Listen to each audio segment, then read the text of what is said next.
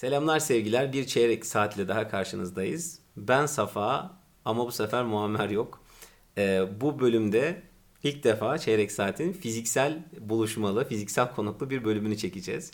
Muammer de hem yoğunluğu sebebiyle hem de birazcık da bizim bu fiziksel ortamda kayıt almamıza izin vermek için aslında bugün aramızda yok.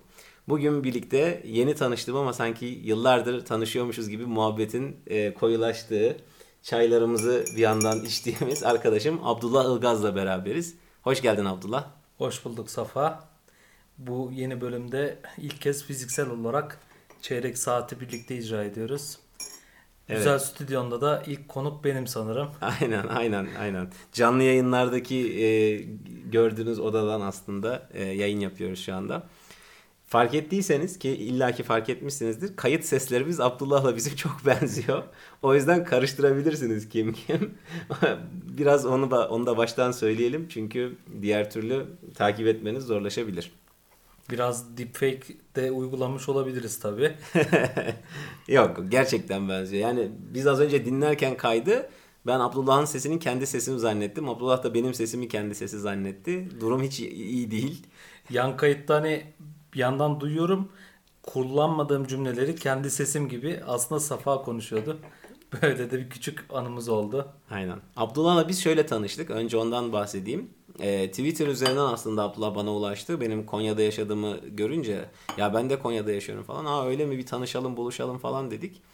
Ee, Abdullah'ın çok fazla podcast'te anlatmalı hikayesi var. O yüzden 15 dakikaya nasıl sığdıracağız diye de bir yandan düşünüyorum. O hikayeler aslında Abdullah'a da e, konuk e, yapmam için bana yeterli motivasyonu verdi. Çünkü e, beni en çok etkileyen tabii ilk başta Abdullah dedi ki e, ben babamla, kardeşimle, eşimle ve yengemle beraber biz hepimiz yazılım yapıyoruz. Ve ailecek bir aile şirketimiz var. Burada yazılım üretiyoruz dedi. Benim de çok ilgimi çekti. Çünkü ben de e, aslında eşim de ara ara diyor yani hani ben de mi yazılım öğreneyim beraber çalışalım falan gibi söylüyor ama ilk defa sadece hani karı koca olarak yazılım yapmayı bırakın yani hani 5 kişi ve 5'i de çok yakın akraba olan insanın yani aile olan insanların hepsinin yazılım ürettiği bir hikayenin ortasında buldum kendimi. Biliyorsunuz e, iyi hikayeler hep böyle başlar. Ya bir şehre bir adam gelir. Neydi öyle bir söz vardı. iyi hikayeler böyle başladı o yüzden. 5 kişilik yazılımcı e, olarak çalışan, aile olarak yazılım üreten bir e, grubun içine dahil oldum. Bakalım ne olacak? Zaman neleri gösterecek? Birazcık Abdullah'a da söz vereyim tabii. Abdullah nasıl oldu bu iş ya? Aslında Baba... şöyle hani 1990'larda babamın bireysel merakıyla Tabi babamın çok çeşitli geçmiş background'u var. Hani sadece yazılım değil. Daha farklı alanlarda da hani e, sporcu geçmişi de var. Hatta milli takım kariyerine kadar ilerledi. Ama sonra farklı sebeplerden hangi, bırakması gerekti. Hangi alanda? Güreş alanında Gerçekten çalıştı. mi? Evet. Aa. Daha sonra tabi idari birimlerde yer aldı. Tabi o sırada Clipper, Cobol, D-Base, Pascal derken yazılım camiasına da bir giriş yaptı. Biz tabii QWERTY klavyenin içine doğduğumuz için abi kardeş biraz bilgisayarlara fazla meraklıydık. Bu işi hobi olarak başlayıp sevdikten sonra meslek haline döndürüp hani zaten kurulu bir şirket var. Babama asist edebiliriz bu alanda gibi düşündük. Tuhaftır ki hani eşlerimiz de meslek alanında olunca hep beraber bir güç birlikteliği olmuş oldu.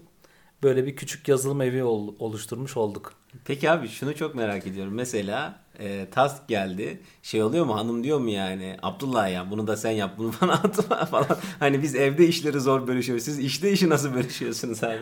Bizim zaten farklı bir durum oluşuyor. Hani aile yemeklerinde de normal sohbet edilir ama tuhaftır e, bizim sohbetlerde bir tek annem sohbet dışı kalıyor. Genelde iş konuşabiliyoruz yemeklerde de.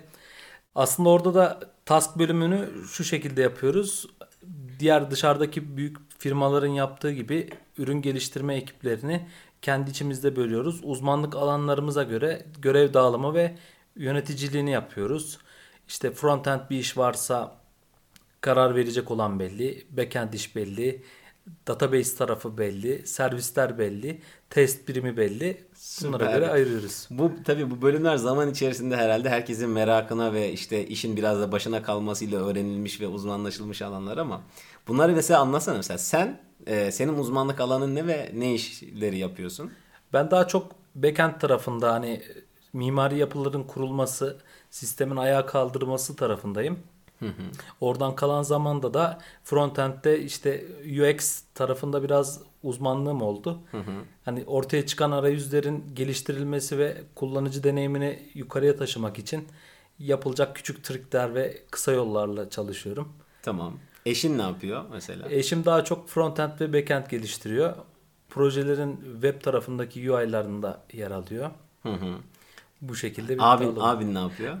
sıradan. e, Aynen. abim daha çok full stack tarzında çalışıyor. Hani nerede ihtiyaç varsa orada değerlendirdiğimiz bir birimde. Boşta task varsa alıyor yani. Aynen. Yani çünkü kendisi çok backend seviyor. Hani frontend'de biraz zaman kaybı olduğunu düşünüyor. Ve renkler, yerleşimler, tasarım desenleri bunların arayüzde uygulanmasında biraz sıkıntı yaşadığını söylüyor kendisi.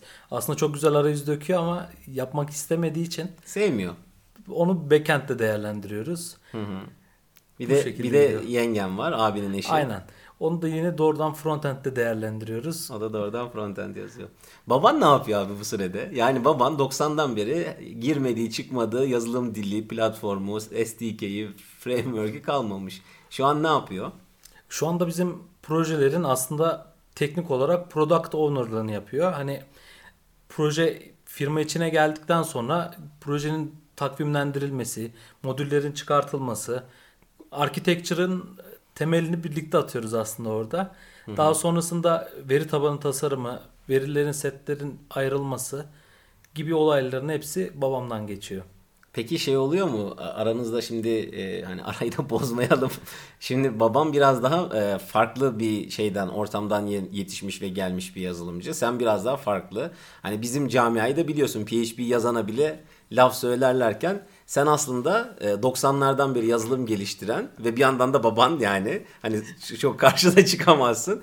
Öyle bir yazılımcıyla bir proje geliyor ve yazılım yapmak zorundasın. Aslında e, çok farklı iki yazılım dünyasının e, şeyleri gibi geliyor bana. Evet.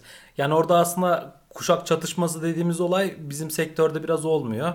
Hani sebebi de şu hani ben ilk yazılımı geliştirmeye profesyonel anlamda başladığımda hani Android geliştiriciliği de ülkemize yeni yeni girmeye başlamıştı.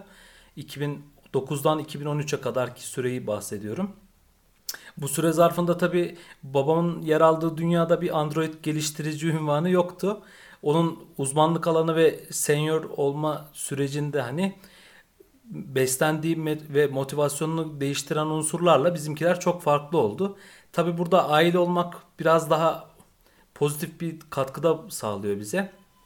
Nasıl bir şeydir? Hani e, tasvir vermek gerekirse dışarıda proje takımları olduğu zaman bir işi planlayıp bunu yürürlüğe almak için bir haftalık bir süremiz var. Bu süreyi insanlar mecburen mesai geldiğinde konuşmaya başlayıp sonra mailleşme süreci ve mesai bitiminde tekrar uzatmaya giriyor. Bizde öyle olmuyor. Hemen bir aile toplantısı masa başına oturup hızlandırabiliyoruz. Bu da bize hani e, düzenli mühendis kadrolarıyla nasıl diyelim onların e, hareket gücünden daha da kısa hale getiriyor. Daha çeviksiniz yani. Aynen. E, buna gerilla programlama diyorlar hani. Gerilla usulü aynen. Düzenli ordulara karşı gerilla savaşı. Hani bizim hareket kabiliyetimiz çok yüksek oluyor. Zaten hep çevik yazılım geliştirme araçlarını ve metotlarını kullanıyoruz. Kullandığımız işte Pascal ve .NET grubunda şu anda. İkisinde de çevik metodları alıyoruz. Zaten eşimle de Agile eğitiminde tanışmıştım. Hani Ha, tamam o zaman oldu. Siz zaten Agile gidiyorsunuz yani. Agile'ı uygulamaya çalışıyoruz. Tabii Türkiye'de aile olarak hani çok fazla bir örneği yok yazılım sektörünün ama biz bunu başardığımızı düşünüyoruz. Hani dışarıda da hep tanıştıklarımızdan pozitif bir dönüş alınca Evet. böyle güzel bir oluşum oldu. Ya birçok insanın e, yani aslında hayal bile edemeyeceği bu bir hani fıkra, masal veya işte ne bileyim bir dizi falan olur herhalde. Dediğimiz bir şeyin içinde yaşıyorsunuz aslında. Bunu çok fark etmiyorsunuzdur içinde olunca. Bunun, Kesinlikle. e, biraz daha böyle ne bileyim imrenilen veya garip bulunan yerine göre kimin baktığına göre aslında öyle bir ortamın içindesiniz ve Hani şey gibi geyikler hep dönüyordur. Abi bayram açlığını bitcoin mi alıyorsunuz ha ha falan gibi öyle bir şey oluyordur. Çünkü aile tamamen yazılım sektörünün içinde ve genel muhabbet bu diyorsun yani yazık annem birazcık dışarıda kalmış. Hep sürekli teknoloji konuşuyorsunuz falan. Biraz öyle bir ortam var. Yani orada da şöyle oluyor. Mizah kodlarımız birbirine benzediği için biraz da tabii aynı ortamı ve düşünceleri paylaşmak birbirimizin klonu gibi olmaya başladık. Hmm. Hani belki de tek dezavantajı beslendiğimiz bilgi kaynaklarını çeşitlendirmede biraz daralma yaşarsak veya yoğun proje dönemine girersek hepimiz aynı düşüncenin doğru olduğuna inanmaya başlıyoruz. Echo chamber dedikleri olay yani Evet. aslında. Hani bu bizim kendi sistemimizi genişletmemiz için de çok farklı metodlara ve düzenlere takılmamız gerekiyor. Bunun da yolu farklı motivasyon kaynaklarından beslenmekten geçiyor. Tabi burada da çok çeşitli sektörleri giriş yapıyoruz. Hani savunma sanayi olsun, tarım, hayvancılık olsun. Birçok alanda çalışma yaptığımız için ister istemez farklı motiflere de dokunmuş oluyoruz. Bir de şöyle bir durum var. Normalde biz bir şirkette çalışırken falan ya bu kodu kim yazmış? Önceki yazılımcıya laf söyleme falan gibi rahatlama kaynaklarınız var. Şimdi siz de onu yapamıyorsun. Ya birinin karısı çıkacak ya baban çıkacak. Bir şey olacak yani sıkıntı. Dolayısıyla iyi kod kötü kod da konuşulamıyordur pek. Yani orada yaşa bağlı ve statüye bağlı bir karar vermen gerekiyor. Ya eşinle kavga edeceksin koddan ötürü ya da usta usta sorumluluğu sırtlaman gerekiyor. Tabii şakası bir yana kullandığımız e, versiyon kontrol sistemi Git olduğu için kim ne zaman komitledi, bu kod kimden kaynaklı oluştu bunların hepsini büyük bir cesaretle sırtlanabiliyoruz. Hani herkes kendi hatasından ders alıp bunu bir sonraki sefer yapmamaya yönelik ilerliyor. Böyle toplantılar oluyor mu? Mesela sen e, bu arada benim hatırladığım kadarıyla zaten şu an sen orada bir bir nevi CTO gibi bir pozisyondasın ya da teknik lider pozisyonundasın doğru mu? Evet. Dolayısıyla teknik şeylerde, konularda son sözü sen söylüyorsun. Şöyle çıkışlar yaptığın oluyor mu? Arkadaşlar toplanın falan. Bakın ben size kaç kere dedim bu böyle yazılmayacak diye falan gibi böyle yükseldiğin, kızdığın, kod kalitesinden memnun olmadığın zamanlar oluyor mu? Ya aslında şöyle hani kendi kendime burada yermek gibi olacak ama bazı zamanlar deadline yaklaştıkça benzer çıkışlar yaptığım söyleniyor hani. Tabii ekip kendi içimizde olduğu için kimsenin birbirinin üzecek veya şahsına yönelik bir davranış değil. Yapılan işin daha hızlı ve daha kaliteli olması yönünde olduğu için bu tarz çekişmeler olabiliyor Çok tabii. politik bir cevap verdi Abdullah. Çünkü herkes dinleyeceği için bu yayını çok fazla ben özelde sorup size bir sonraki bölümde anlatayım diyormuş. ya tabii ki oluyordur. Her türlü şirkette gerginlikler olur. Deadline'lar yaklaştıkça, işte çalışma saatleri uzadıkça tabii ki böyle şeyler olur. Şimdi sizde başka bir dinamik daha giriyor. Yani iş arkadaşınla en fazla istifa ettikten sonra ilişkini kesersin ve bitirirsin ama sizde öyle bir durum yok. Herkes mecbur birbirini görmeye, yüz yüze bakmaya devam edecek. Dolayısıyla e, ailenin huzurunun da korunması için bazen e, daha çok susmak, daha çok düşünerek konuşmak gerekiyordur muhtemelen diye düşünüyorum. Bizde tabii biraz daha kontrolsüz oluyor. Yani dışarıda bir ekip lideriyle bir takım arkadaşı nasıl diyaloglarda sınırları varsa bizde o kadar sınır yok. Hani neticede kapıdan çıktıktan sonra baba oğul olabiliyoruz. Ama kapının içerisinde bazen birbirimizin yaptığı ya da yani hatayı kimin yaptığından ziyade hepimiz aynı hedefe koştuğumuz için burada en zayıf at hangisi ise o kadar hızlı gidebiliriz. Burada birbirimizi hızlandırmak, aynı ritmi yakalamak gerekiyor. Onun için de tabii yeri geldiği zaman birbirimizi motive etmemiz gerekiyor. Kavgada ediyoruz diyorsun. Bunun e, alt metni bu. Teklifsizsiniz yani. Bazen iş yerinde bozuşuluyor, geri barışılıyor. Öyle öyle devam ediyor. Yani doğru olan aslında hani ne diye baktığımızda mutlak bir doğru yok bu alanda. Ama tabii e, masaya gerçekleri yatırdığımız zaman ortaya çıkan şey şu. insan olan her yerde iki insan, iki dünya demek. Hani herkes kendi içinde farklı tezahürler yaşıyor bu alanla ilgili. Biz de tabii bazen kimin ne düşündüğünü tabii niyet okuyuculuğu yapamayacağımız için herkesin varmış olduğu doğru yol neyse o yolda ilerlemeye başlıyoruz. Tabii iş ne zaman müşteri tarafına geçtiyse orada artık müşteriyle connection'ı yöneten birim ya da sorumlumuz kimse onun üzerinden böyle bir geliştirme safhasına girmiş oluyoruz. Anladım Abdullah. Bu arada süremizin sonuna geldik. Ee, ben demiştim sana 15 dakika çok hızlı geçer. Hiç düşünmeye gerek yok. Hikaye bile anlatacak zaman kalmıyor. Kesinlikle. Ee, bir çeyrek saati daha bu şekilde bitirmiş olduk. Ee, söylemek istediğin son olarak e, dinleyenlere ve özellikle mesela böyle kardeşiyle, arkadaşıyla iş yapmayı düşünen, ortak e, işlere girmeyi düşünen insanlara yani dikkatli olun bakın bu bu iş o kadar kolay değil. Hani iş arkadaşlığı, aile ya da iş arkadaşlığı, akrabalık gibi şeyler karıştırmayın mı diyorsun? Yoksa yani çok daha güzel başkasıyla çalışacağına e, arka, şeyle arkadaşınla, ailenle, akrabanla çalış mı diyorsun? Orada iki farklı davranışla karşılaştık. Hani bize gelen feedbacklerde gördüğümüz eğer etrafta takım yöneten veya şirket sahibi olup da personel ayrılmasına bağlı mağduriyet yaşayanlarda ne güzel kendi içinizdesiniz sizi terk edecek kimse yok gibi bir davranış var. Öte yandan da hani işte yaşayacağınız kritik bir sıkıntıda zaten aile olduğunuz için hani bunu iş tarafında profesyonel tutalım. Aile başka, iş başka gibi bir ayrım olmuyor. O iki aradaki çizgi kalktığı için biz hem dostuz, hem arkadaşız, hem aileyiz, hem de profesyonel olarak birlikte bir gelir sağlanıyor, gelir kazanıyoruz. Hı hı. Hani bu ayrımları bir araya getirip de evet biz bunu yapıyoruz ama dışarıda da aileyiz diyebilmek için ciddi anlamda profesyonel davranmak gerekiyor. Eğer bunu yakalayamayacağınızı düşünürseniz hani uzak durmakta fayda var.